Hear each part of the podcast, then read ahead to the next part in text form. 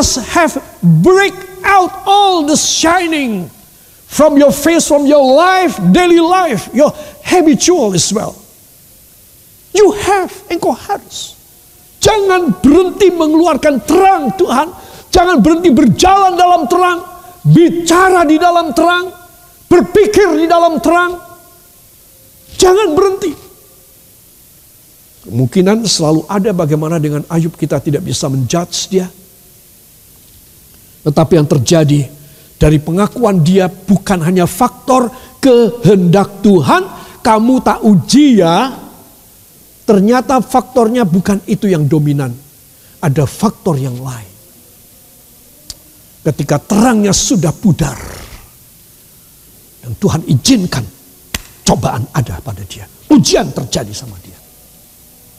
Saya yakin bila mana terang itu masih ada, ujian itu tidak akan berlarut-larut hampir satu tahun dalam hidupnya. Ayub tidak bakal, tidak bakal. Saudara, ketika dia mengalami ujian yang semacam kita sudah baca kisahnya, begitu entek-entekan, habis-habisan, hancur, ruding semuanya. Oh cepat dia akan ada hubungan yang baik dengan Tuhan. Dia tidak mengalami setiap hari membawa ambil kaca dan batu dan semua benda yang tajam dan dia mengorek-orek lukanya Luka, luka. Saya bicara tentang Ayub, luka. Korek-korek lukanya karena terlalu gatal. Semakin berdarah, semakin berdarah. Karena dia tidak kuat. Lukanya tidak bisa sembuh. Apa sebab? Jadi bukan hanya faktor kehendak Tuhan. Tetapi juga karena faktor pribadi dia. Itu sebab saya dan saudara harus memikirkan Tuhan hindarkan hamba dari keadaan seperti Ayub. Hindarkan hamba. Hamba mau usaha keras. Hamba mau pressing on. Hamba mau mengusahakan diri hamba luar biasa. Supaya terangmu selalu ada pada hamba. Barisan kebenaranmu di depan hamba. Bukan cuma satu dua kebenaran. Bagaikan satu pasukan di depan hamba mengawal dan menjadi juru pembuka foreigners di depan hamba. Ya firman Tuhan ini foreigners, pembuka jalan buat saudara. Engkau cuma punya sedikit, sedikit pembukaan jalan. Engkau punya banyak, ada banyak pembukaan jalan. Mau apa lagi? Ini kehendak dari Tuhan.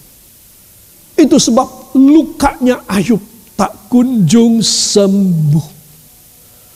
Di mana ada luka, di situ dia bawa benda-benda tajam dan mengoreknya. Semakin dalam lukanya, semakin berdarah, semakin lebar lukanya. Ayo. Aku teringat ketika Tuhan masih bergaul karib dengan aku di dalam kemahku. Sesuatu nostalgia tapi sudah terlanjur.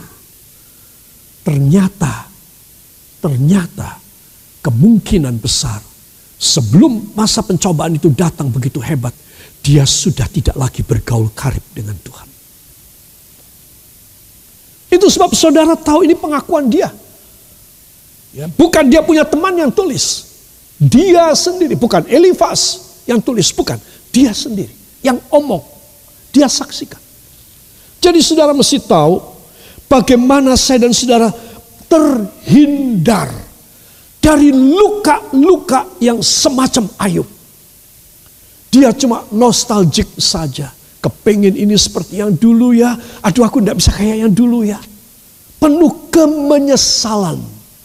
Tetapi dia tidak bisa menstop kemenyesalannya. Saudara. Ketika seseorang menjadi tua ataupun setengah umur. Wah aku sekarang sudah umur 45 tahun. Konon kalau orang umur 45 tahun sudah tidak boleh kerja keras. Jantungnya dan semua fungsi-fungsi regenerasi pada sel-selnya. Dan konstelasi hormonal di dalam tubuhnya dan di dalam otaknya sudah berubah. Umur 45 tahun sudah harus hati-hati. Temanku umur 30 tahun, kurang 30 tahun, tiba-tiba mati gitu aja. Ya zaman sekarang sudah begini. Tidak usah tunggu engkau tua saudara. Tetapi kalau sudah sampai cacat baru kita nyesel. Kalau sudah cacat nyesel. Tahu gitu aku tidak begini ya. Tahu begitu aku begitu ya. Tahu begini aku nggak akan begini ya. Saudara. Itu sebab Anda dan saya harus tahu. Kemenyesalan itu selalu datang awal atau akhir. Akhir. Sama seperti Ayub. Luka tambah menganga. Luka tambah gede. Darah mengucur. Infeksi di mana-mana. Itu sebab pertahankan hubungan pribadimu dengan Tuhan. Supaya apa? Supaya engkau safe. Engkau tidak nostalgic Aku dulu bisa begini, aku berdoa mujizat terjadi. Kalau aku bersaksi banyak jiwa datang kepada Tuhan. Kalau aku mencari uang, aku bekerja. Tuhan membanjiri aku dengan pesanan dan order. Pendek kata aku luar biasa, tapi sekarang ah itu sudah berlalu. Rahasianya di mana? Rahasianya diungkap pada ayat-ayat yang pertama. Aku kepingin seperti dulu ya aku bisa akrab dengan Tuhan. Bergaul akrab dengan Tuhan. Kalau saya dan saudara membaca ayat ini, kisah daripada Ayub ini, please nyadar. Kalau saya nyadar, saya yakin saya terhindar. Kalau saudara nyadar, engkau pasti terhindar. Itu so penting sekali, sekali masa COVID-19. Coba bayangin kalau tidak ada COVID-19, Mungkin saya tidak akan berikan firman semacam ini. Itu sebab Anda dan saya harus tahu. Kesempatan ini, engkau dan saya harus mempunyai banyak kebenaran. Hubungan yang intim dengan Tuhan. Jangan sampai engkau jauh dari dia. Bila, bila bisa demikian, nggak ada yang namanya luka ayub, tidak ada. Di dalam hidup kita orang tidak akan pernah terjadi. Sebab kalau sudah terjadi, engkau hanya gelo setengah mati. Gelo sampai mati. Kenapa tidak seperti dulu? Ketika Tuhan bergaul, aku bergaul akrab dengan Tuhan di dalam kemahku. Kenapa ya? Aku sekarang tidak isai. Sedar. Lanjur. Nasi sudah menjadi bubur. Itu sebab Anda dan saya harus tahu. Betapa pentingnya Selesai COVID-19, Anda dan saya harus tidak usah didorong-dorong oleh gembalamu. Tidak usah didorong-dorong oleh istrimu yang setia atau suamimu yang setia. Atau anakmu yang rohani. Atau orang tuamu yang bertanggung jawab. Gak usah didorong. Engkau tahu sendiri kau punya kewajiban. Engkau punya responsibility kepada Tuhan. Engkau tahu kalau enggak aku mengalami luka yang kayak Ayub sekujur tubuh. Jauh dari Tuhan. Hilang istriku atau suamiku, hilang anak-anakku, hilang harta bendaku semua. Mau nangis? Entek. Air matamu entek. Itu sebab saya perlu menyampaikan hal ini.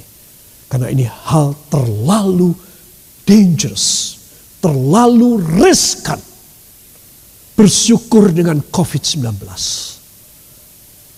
Supaya apa? Supaya kita bisa merefleksikan.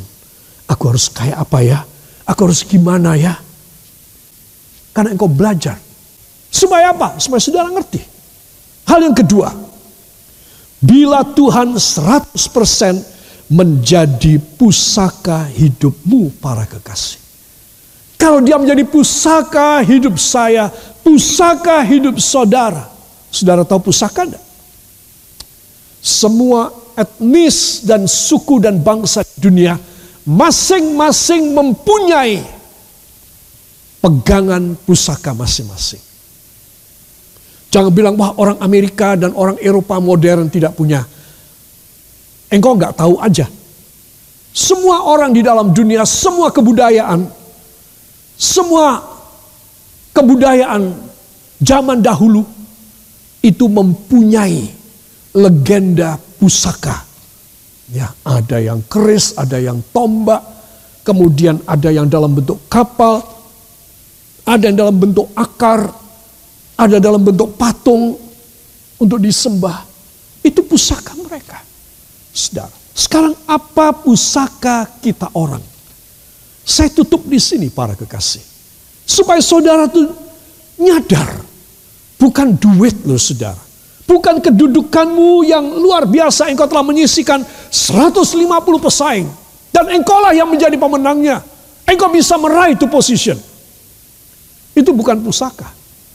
Sudah. Itu berkat Tuhan buat engkau.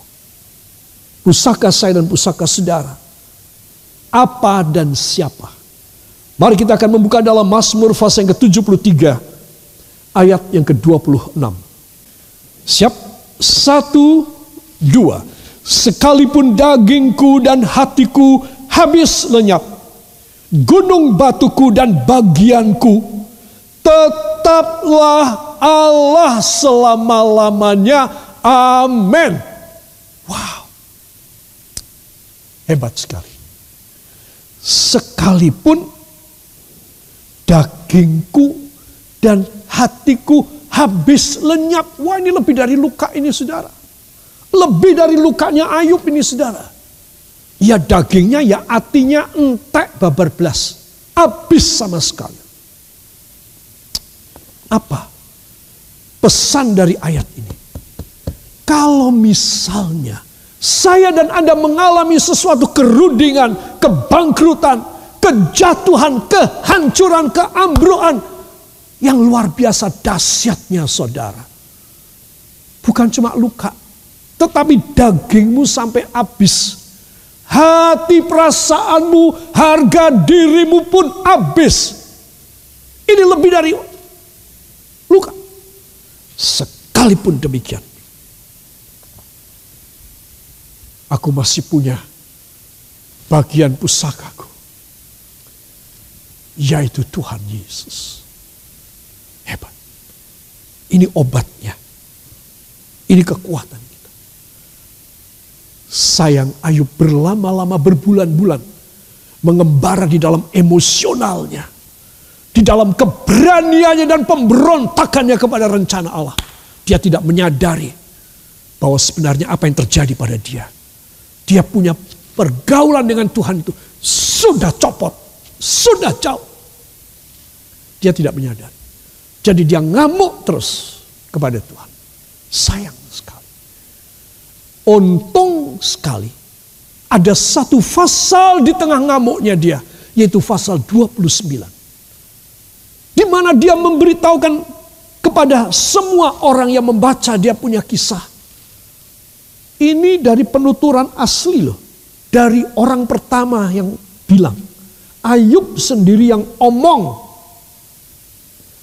Saudara, untung di tengah-tengah dia punya emosional ngamuk sama Tuhan. Dia masih rodok waras. Dan dia menuliskan hati-hati kau yang baca, hati-hati jangan kayak aku. Beda sekali loh.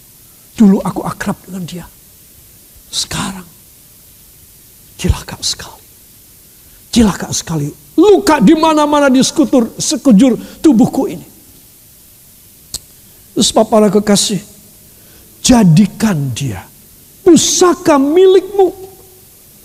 Saya menuliskan dari Alkitab bahasa Inggris ini, My flesh and my heart may fail, hati dan dagingku bisa hancur, bisa gagal. But God is the strength of my heart and my portion forever. Tetapi Tuhan adalah bagian dari kekuatanku dan bagian porsi. Di Indonesia katakan pusaka. Pusakaku, saya setuju kata pusaka itu saya setuju pusakaku forever. Sudah, Tuhanlah tetap kekuatanku dan dia adalah bagian pusakaku selama-lamanya. Saudara, itu sebab saya dan saudara, inilah saat penyembuhan luka-lukamu. Ketika saudara mendengar firman ini, saudara mengakui segala kesalahan dan kekurangan. dan saudara ingin memperbaiki hubungan yang baik, yang intim dengan Tuhan, saudara, Tuhan hatinya bunga banget. Dia sangat senang dengan saudara. Karena dia akan bisa memulai dalam hidup saudara sesuatu yang dahsyat. Di mana ketika engkau berteriak minta tolong, dia direct langsung langsung datang. Wow, hebat sekali. Itu sebab Anda dan saya kita harus minta anugerah Tuhan. Amsal 27 ayat yang ketujuh. Surat Amsal pasal yang ke-27 ayat yang ketujuh. Mari kita akan baca satu potong ayat ini. Seperti yang ada pada monitor saudara. Satu, dua. Bagi orang yang lapar, segala yang pahit dirasakan manis. Luka sembuh apa tidak? Dulu aku tidak luka. Sekarang luka aku banyak banget kata Ayub. Saudara, ternyata saya menutup khotbah saya dengan sesuatu paradigma yang beda, yaitu kelaparan. Mungkin sudah berpikir, apa interconnectionnya antara luka dengan kelaparan? Nah ini satu. Sudah. Jadi bagi orang lapar, lapar itu artinya, ya saudara tahulah kayak apa kalau orang lapar ya. Saudara, segala yang pahit, segala yang restan, sisa-sisa, remah-remah, dan semua buangan-buangan itu dirasa manis. Saya mendengar sekilas karena saya tidak cukup waktu tapi saya tertarik dengan satu wawancara. Seorang yang sekarang sangat berhasil di Indonesia ini, saudara, yang masih cukup muda, mungkin di bawah 40 tahun sekarang ini, sudah punya anak dua, tetapi pendapatannya setahun lebih dari satu triliun rupiah, satu tahun. Dan dia memulainya dari mana? Saudara. Ah, aku juga mau seperti dia deh. Nanti supaya aku jadi orang kaya raya. Belum tentu malah masuk rumah sakit. Ya. Nah, saya membaca dia punya, uh, saya mendengar dia punya wawancara, video wawancara itu diwawancarai. Wawancaranya seorang wanita berkata, aku tidak percaya kalau kamu dulu makannya makanan sisa-sisa dari McD, McDonald. Aku tidak percaya. Sesungguhnya itu yang aku lakukan dengan teman-temanku. Semua teman-temannya adalah orang-orang dari punk rock yang ada di jalanan itu. Ya, sudah. Jadi kalau malam dia tahu dan dia kawan-kawannya tahu bahwa restoran tersebut membuang sisa makanan. Baik sisa dari restan-restan dari piring dari orang yang makan di sana ataupun bahan-bahan makanan yang belum digoreng, belum dimasak, atau yang sudah dimakan, yang sudah dimasak atau sudah digoreng tapi tidak laku, itu dimasukkan di dalam satu keranjang dan dilempar. Di mana ngelemparnya mereka tahu. Jadi pada jam itu kalau jam 10 lewat kira-kira jam 11 lewat 30 maka dia diam-diam akan mencari di tempat di mana itu dibuang dan dia makan itu. Sampah itu sudah sampah, saudara. Itu sudah sampah. Dan mereka berebutan. Kadang-kadang ada yang menyelinap, sudah ambil lebih dulu. Saben hari makannya kayak begitu. Hanya bisa makan besar kalau malam. Sisa buangan McD. Saudara, tetapi kenapa dia bisa berhasil kayak begini sekarang? Dia mengatakan, ya ini mungkin jalan hidupku. Dan banyak orang heran, kok bisa ya? Saudara. Tetapi apa yang terjadi? Ketika ayat ini mengatakan bagi orang yang lapar segala yang pahit dirasakan manis. Saudara, Mungkin saudara punya pikiran, oh ya ini seperti dia. Sehingga dia walaupun itu tidak enak sama sekali. Sudah bercampur dengan saus, dengan sambal, dengan kecap, dengan air. dengan restan yang lain. Wah rasanya kayak apa, mau muntah rasanya. Ya bagi orang lain. Bagi dia tidak. Manis rasanya bagi dia. Dengan di situ dia bisa menyambung hidupnya. Dan dia belajar lagi, dia kuliah sambil makan itu.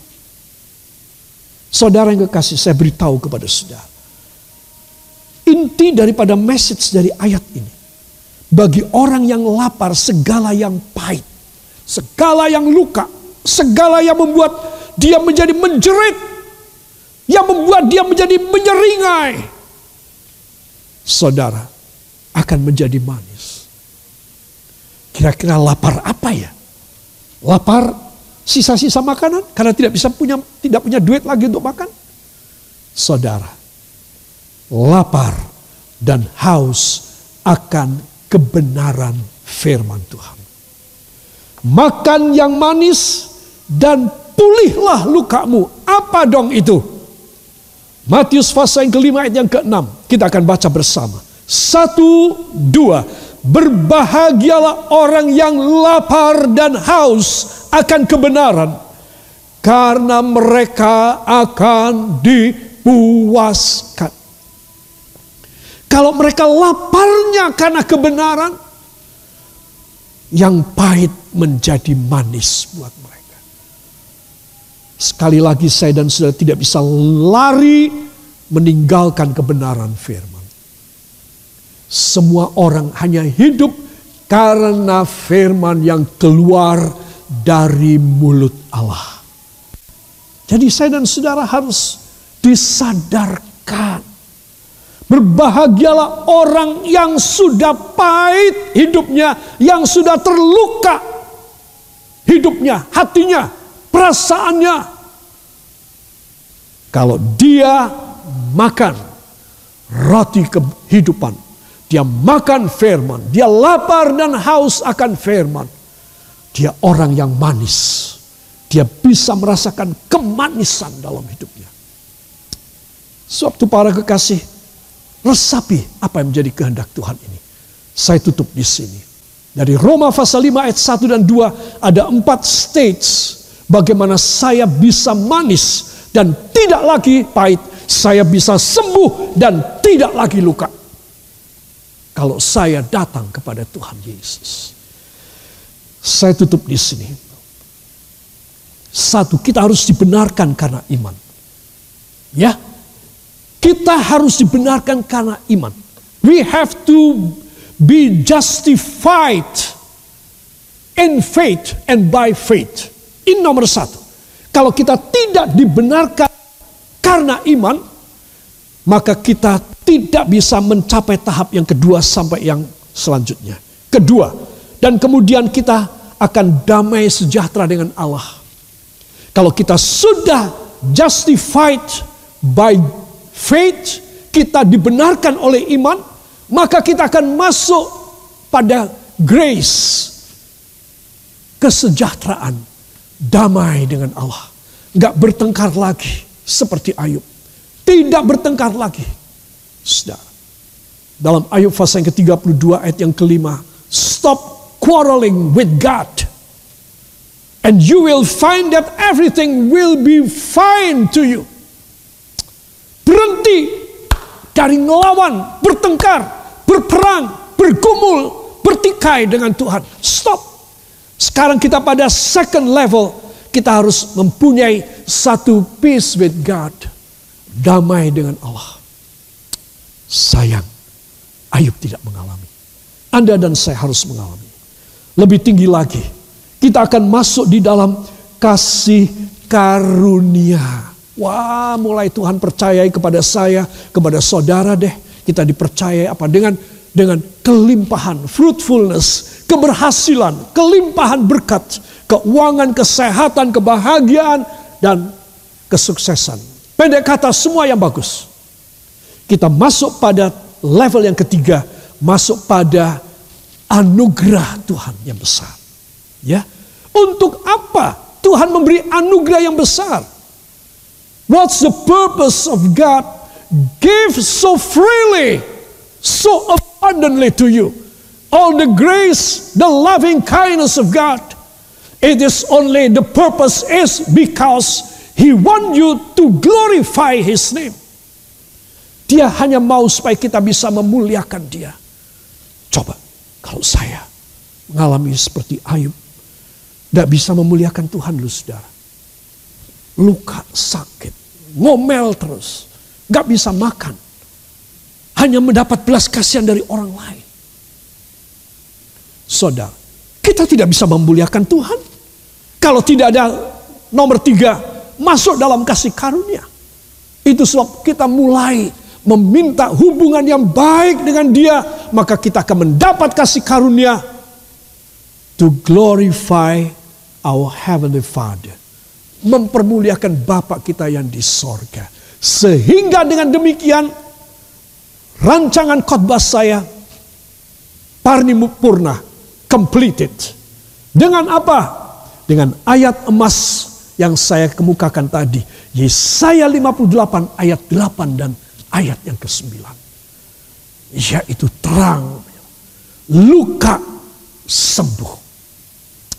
Dan saya dan saudara akan mengalami kemuliaan Tuhan dalam hidup kita. Justru masa ini COVID-19 kita orang dipersiapkan. Katakan saya dipersiapkan dan saya siap untuk menerima kemuliaan Tuhan, mendapat anugerah kasih karunia yang berlimpah, yang mau beri tepuk tangan bagi dia. Semua mata dipejamkan, kepala tundukkan datang pada Tuhan. Haleluya. Bapak hamba telah menyampaikan sedikit isi hatimu. Kiranya engkau berbicara lebih lanjut ya Allah Roh Kudus pada setiap saudara yang mendengarnya dalam situasi dan posisi seperti apa pun mereka saat ini. Keluarga-keluarga yang telah menyediakan waktu isi rumah tangganya untuk datang di dalam firman bersama hambamu. Hamba mohon engkau melimpai mereka dengan kasih karunia yang luar biasa. Semereka bisa mempermuliakan engkau sehingga tidak ada yang mustahil. Siapa percaya, bangkit berdiri. Angkat tangan kanan saudara, taruh tangan kiri pada jantung saudara. Sekarang bisikan pribadi doa permohonan saudara. Saya berikan waktu 10-20 detik. Saudara berbicara pribadi dengan dia. Apa problema yang besar dalam hidup saudara?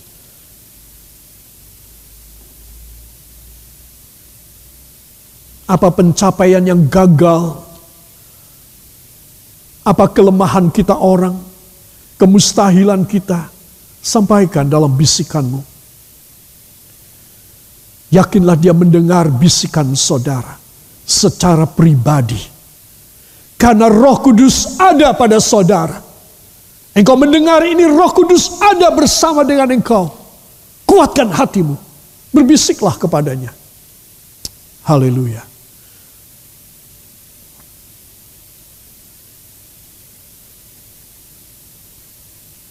Dan engkau berjanji,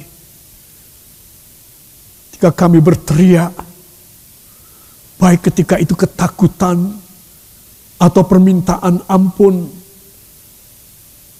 engkau berkata, ini aku. Engkau mendekap kami. Engkau menghak kami. Terima kasih ya Bapa. Biarlah para kekasih mendengar firman ini. Lega terpulihkan, tersembuhkan semua macam lukanya. Diberkatilah engkau para kekasih. Tidak akan dibiarkannya luka satu pun di dalam batin dan pikiranmu. Bahkan semua stigma yang negatif di dalam sejarah hidupmu pun dihapuskan oleh darah Yesus. Dan karena firman Tuhan yang saudara terima, engkau dipulihkan dan dikuatkan. Dan engkau akan punya hubungan yang intim dengan Tuhan. Selalu, selalu, dan selalu. Tidak seperti Ayub. Diberkatilah saudara yang telah mendengar firman ini. Mencamkan dan menyimpan di dalam hatimu. dan kemuliaan Bapa menjadi nyata dalam rumah tangga dan pribadimu. Berkat keuangan, kesembuhan dari penyakit, proteksi dari virus COVID-19, dan segala akibat akibat daripada COVID-19 ini. Semuanya diberikan yang terbaik hanya di dalam nama Tuhan Yesus Kristus, Juru Selamat dan Penebus kami. Dan kita yang percaya diberkati mengaminkan. Amin.